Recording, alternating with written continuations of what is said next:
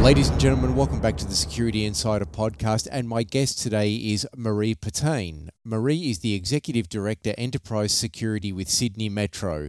She also happens to be the 2023 winner of the Australian Outstanding Performance Award for Outstanding Security Team, winner of Australia's Most Outstanding Woman in Protective Security, and winner of Australia's OSPA for Outstanding Security Director. Marie, welcome to the program. Thank you very much. That's uh, that's a lot of awards. You seem to have been busy. Uh, yes, that would be correct. Um, look, I have an amazing team who always think they can surprise me by putting me up for more awards, which is really humbling. Uh, but it's also it's it's a great honour.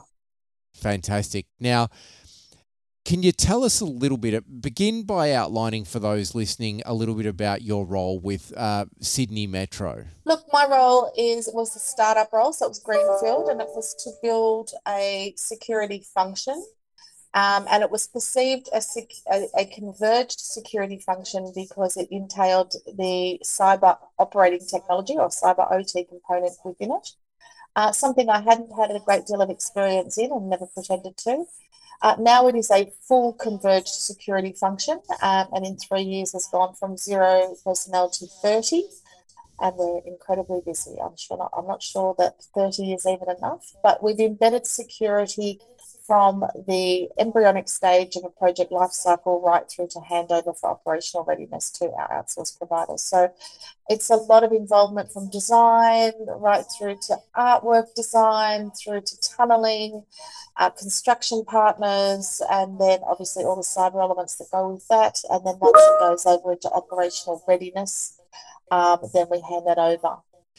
Now, when you say converged security, give me a snapshot of, of what that actually means in the context of what you do. Well, it's really simple, actually. People get very confused by it. What is converged security? Converged security is cyber and non cyber security related matters.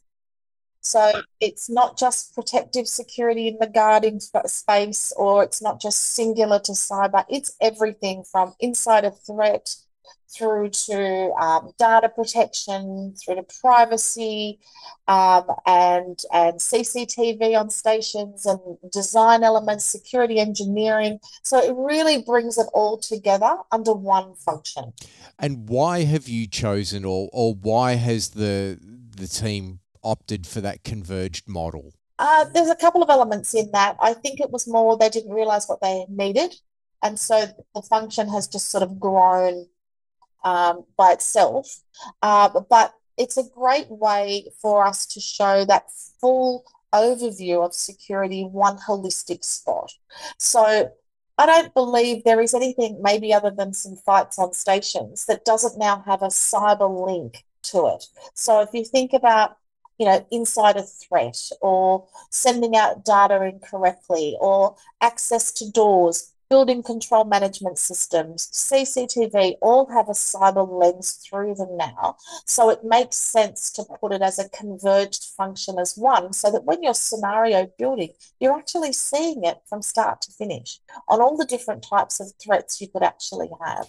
Yeah, it's interesting because traditionally in security, we've had a very siloed approach to security where it's been, you know, physical security over here, cyber security over there, even in some areas, you know, risk and resilience and business continuity completely separated yet again and all the rest of it.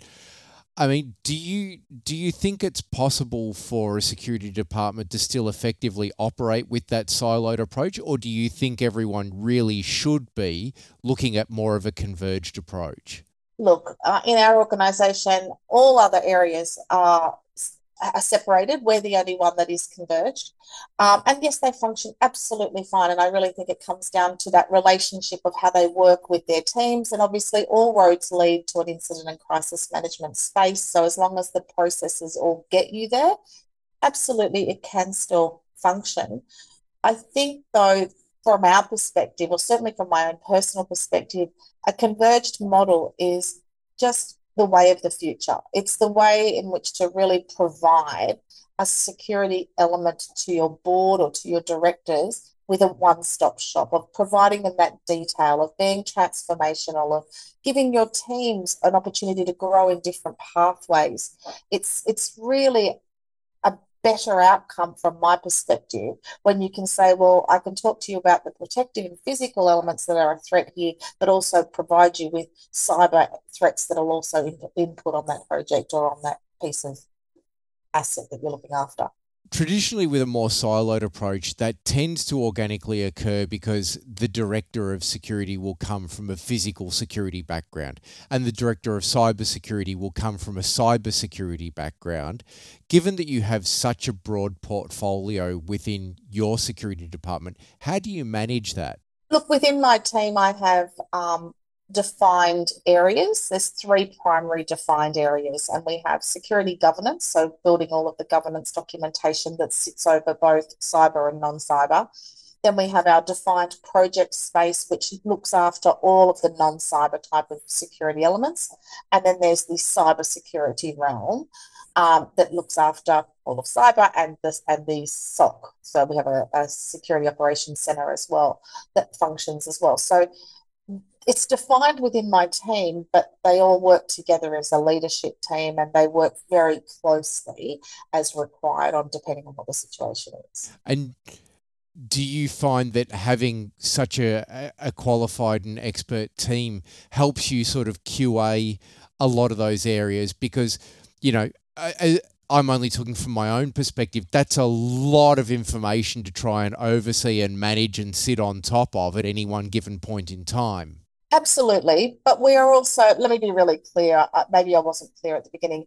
We are, in my function today, um, we are a, a, governance and assurance function. So the problem is we are still building the governance, but you can't assure what isn't built. But once that's all embedded, then we are a governance and assurance function only. So the operationalization of some of what we govern is handed over to whoever the respective business units are. So, as an example, the governance and assurance over our cyber IT is handed over to our IT department. And then we assure, based on the governance we provide them, that they're working to that standard. Right. So you're basically the department that holds them accountable to the standards and the procedures. That's exactly right. Okay. Right. Now, you've had a rather unusual journey to this position. Yes. Can you you know, and I find this inspirational because I think it it helps people understand that there are a multitude of pathways into the security industry and they're not all traditional and that this is something that is within the realm of pretty much anyone who may choose to pursue it. Can you tell us a little bit about your your journey? At the very beginning? Yeah. Okay, so my career started as a makeup artist. Yep. Um, and it was fabulous and I loved it. Um, and I was you know, working on film sets, did lots of weddings, all that sort of stuff, and it was great. Um, I then moved into an office type role, and my first sort of management role was in the realm of HR. So I worked um, in human resources, and I certainly did some amazing jobs in that space. I got to work in the 2000 Olympic Games, and it was, it was a great experience. From there, I, I looked at changing into something a little bit different. So I went into change management. Um, but before change management was really even a thing, which was fabulous. And so I got to work in that space. From that perspective, I remember at the end of my change management role, someone said to me, Oh, you'd be really good at emergency response. And I thought, I have no idea what that is. we'll give that a go. So I moved into that and I ended up from there evolving into more business resilience. So crisis management, um, operational contingency planning, um, and business continuity, and really developed my career in that. And I loved it and it was fantastic.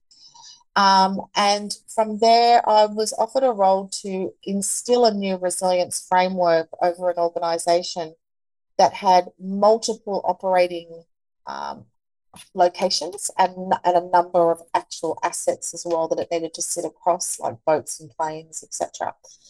And it became very evident to me that these properties all managed independently. And so their security elements and safety elements didn't have a consistent approach to go up into a resilience framework. So the safety aspect I could navigate, but the security one I really struggled with, to be honest. And so I raised that up through the chain, saying I can't build a consistent framework over something that is fragmented below. And in that meeting, they said, Congratulations, we've now got group security. Right. So I'm like, okay, great. And this was a 24 7 operation across multiple sites in Australia um, that had every type of security incident you could possibly think of going on.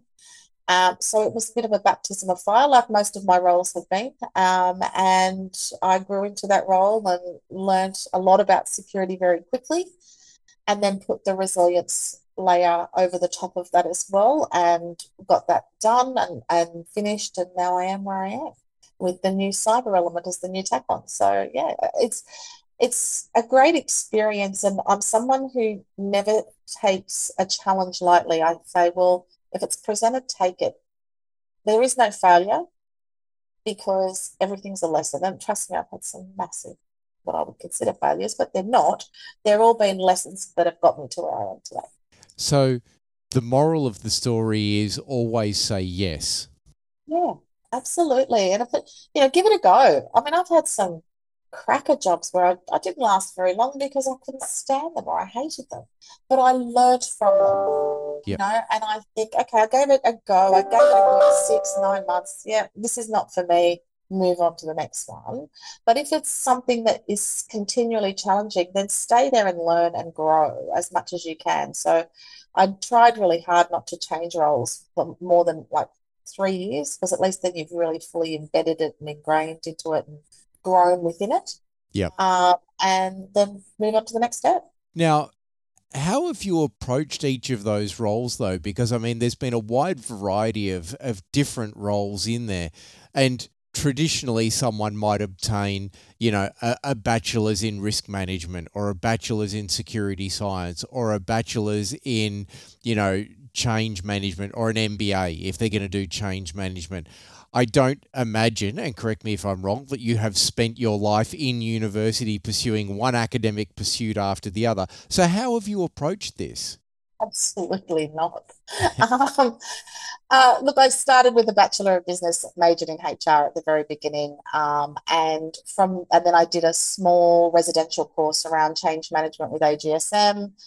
Um, and then I think one of the best things I did was a diploma in project management as well. And I think that sets you up for just about tackling anything when you have project management skills. Even moving house becomes a project, and you can really build through all of that. The rest of, has honestly been on the job experience. Um, and it's just learning from others, mentors. I really, really can't recommend having a good coach or mentor, um, one that will debate you and challenge you and actually call you out um, because I think that's what it's all about, not just giving you advice. They have to be someone who can see through you. Um, and I think that that certainly has helped me enormously in my career. Yeah, so tell me a little bit about your mentors because there's two aspects to this. This is something that A, I don't think we do enough of, and we don't do it well in the security industry.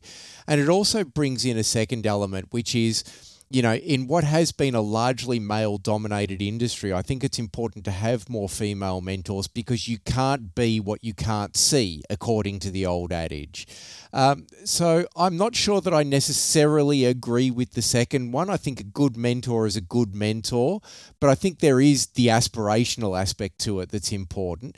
So can you tell me a little bit about, you know, some of the, the more important aspects of mentoring and and what you're now doing? Well, I've got um, I've got one mentor at the moment at the moment, and we have a rigorous schedule around what we're meeting against. So I have to actually send through what I want to discuss up front and my thoughts on the matter. So whatever, if I'm having problems or if I'm thinking around, I don't know if I should go down this direction with this type of work. And obviously they're in the industry as well. Um, and I use them more as someone like a bit of a devil's advocate. Can you see it any differently? Can you, you know, am I too knee deep or too emotionally invested in it now to really see it any other way? and or even at times where I'm, you know, I'm ready to pull my hair out because something things aren't going well, or I'm feeling frazzled about all the all of the changes that are going on, just to sort of vent to them, and then they sort of say, "Well, you know, that's enough. Move on. Let's move on. We've, I've heard you. I understand. Now let's look at the next thing that we need to address, and let's break it down a little bit more, and let's chunk it down into sizable chunks so that it doesn't seem overwhelming as it is." Um, so I, I don't think people use mentors enough. I think they just go there and think that they're just going to sit and have a chat all the time. There is an element of that. But I think if you're really strategic around how you're using your mentors, you'll actually learn and grow from them. They're more like an educator, but an educator that knows you and an educator that understands your your weaknesses as well. Um, and, and I think that's what my mentor does very well with me. Yep. I think there's a, a, really important lesson there because in any sort of innovation, one of the biggest challenges that people often run into is not seeking external input. We come up with an idea, we discuss it with our team, we all get excited about it, and then before you know it, you've charged off down the road and spent however much time and money on something that may not necessarily be what it is that the customer is looking for, whether it actually be your physical real world customers or the customer might even simply be the organization that your department represents. Um, and, you know, there's a common saying in filmmaking and whatnot where, you know, we put a lot of time and effort and energy into a particular scene. And then when you look back at the entire movie, that scene doesn't work the way you want it to and that scene you've put so much time and effort into it it's kind of become your baby and it's a horrible saying but you know you have to be prepared to kill your babies um, you know I, I imagine it's the same with projects within the security space. Sometimes you need that external mentor to be able to look at what you're doing and go why? Why are you doing that? Correct. Or have you considered doing it this way? What about tapping into research from here? Or what about tapping into a provider from there? And why are you trying to do everything in house? Like, broaden your mindset. Don't take on additional responsibility. Like, these are all the things that they certainly throw at me all the time. Because if you're constantly looking for the next thing that's transformational for your team and how to grow your team or your own portfolio, then they're very good at pulling it back into line and saying, well, maybe explore it down this channel. I agree with you, you need it, but perhaps look at it from a different perspective. Now, you've obviously been given the number of awards that you've received extremely successful in building a security team and in working as an executive director of a security team. What advice, you know, and advice is a strong word, but what advice would you offer to other security managers? with regard to mentoring, because I think this is something that senior level security people in this industry really need to be doing more of. You, uh, well, there's that's a two-folded question. For those that think, do I really need a mentor? Yes, you do at every level of, of, your, of the organization, regardless of where you sit, whether you are a lower level staff member that wants a career in security to build themselves up, you absolutely do need one. And even if you're a senior level, don't become so insular. Yeah. I think that's probably the best way to describe it because it's really easy when you get to the top of your career to say, I've made it, I don't really need any more advice. And I think at that point, you become so insular that you've lost the adaptability of, a, of an ever changing environment and market. Yeah. To that point, though, do you believe that uh, you know and that's an interesting point does the mentor have to be someone from within the industry? Or let's say you've you've reached a, a senior level within your role could it be another member of the c suite absolutely. Look it depends what you're trying to get out of it. So if if your skill set is that you really want help and I went through a phase of this sort of earlier on in my career where I wasn't good at talking at board or I wasn't good at, you know, presenting in that space. I'd get really nervous um, then a mentor that can help you with that, that will help you grow in your confidence. Sure, you can go off and do courses, but even pulling the board pack together and making sure you've really nailed that sort of thing, I think a mentor can help you in that space. Um, or if it's specific to your industry, then obviously you're going to need someone that understands it. So I think it really comes down to the area that you're targeting. Yeah. And it may even be the case that you don't just have one mentor. You have oh. someone in your space and someone who is, you know, maybe at the CEO level or the COO level or Absolutely. I've had at points in, of time in my career, I've had two mentors.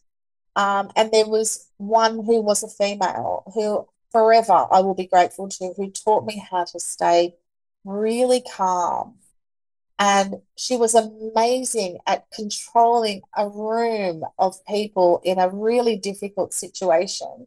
And even if she had to deliver bad news, they still thanked her on the way out. And it was such a skill Yeah. And I remember saying to her, You have to teach me how to do that. Yeah. And she did.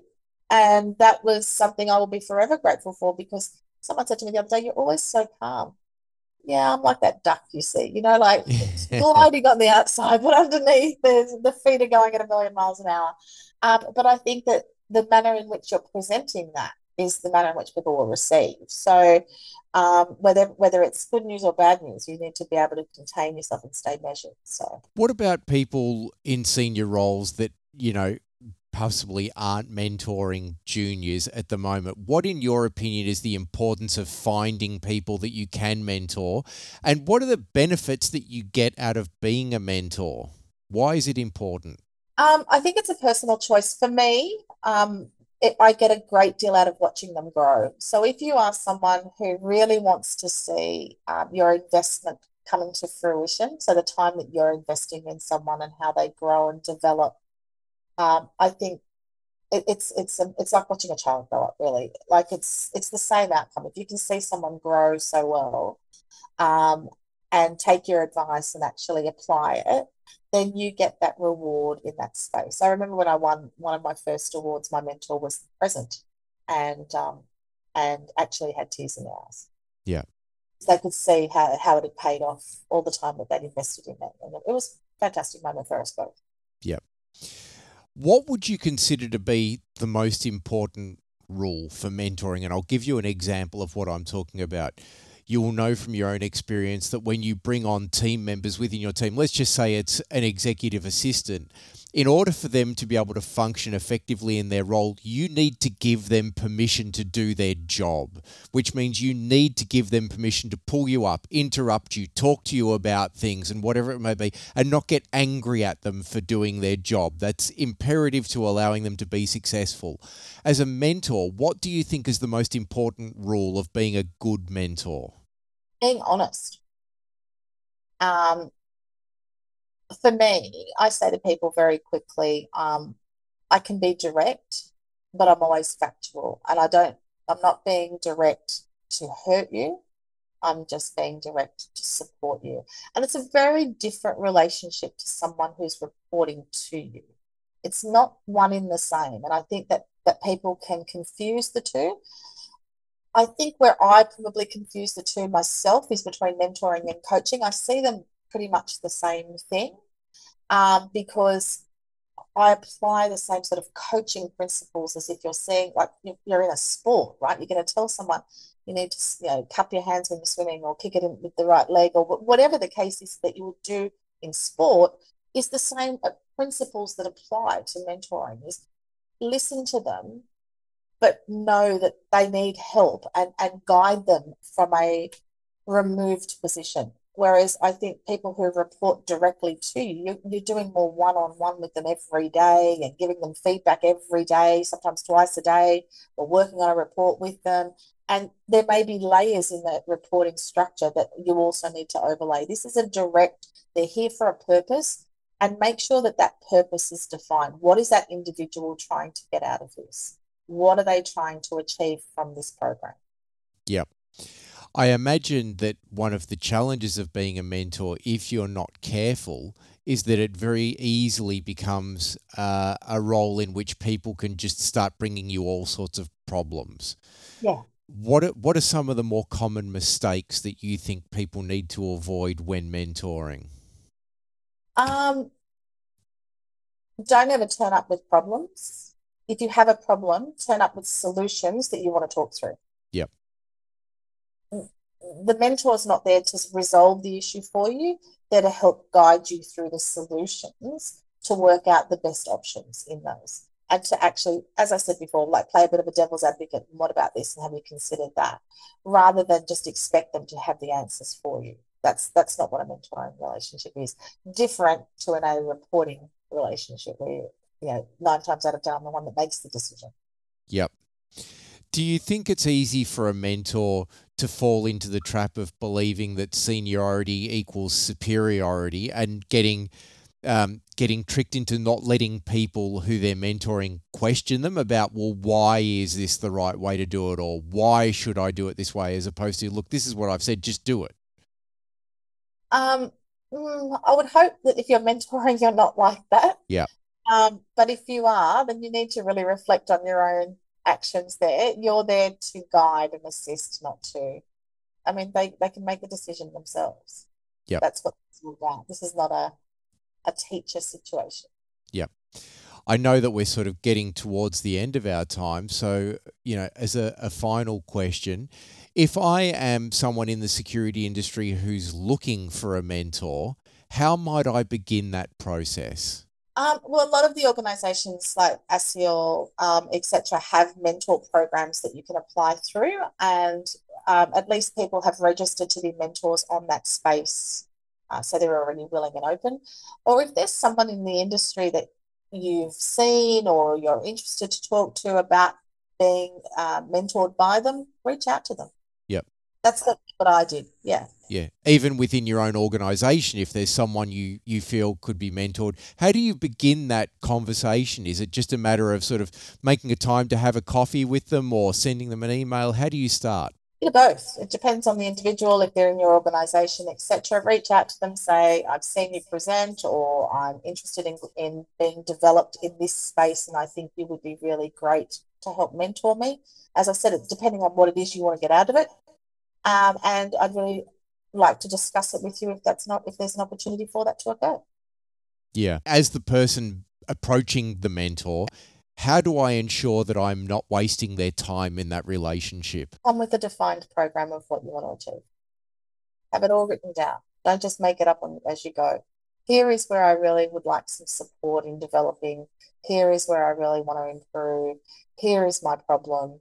Um, and this is where I think you may be able to assist me. Yeah. Be really clear.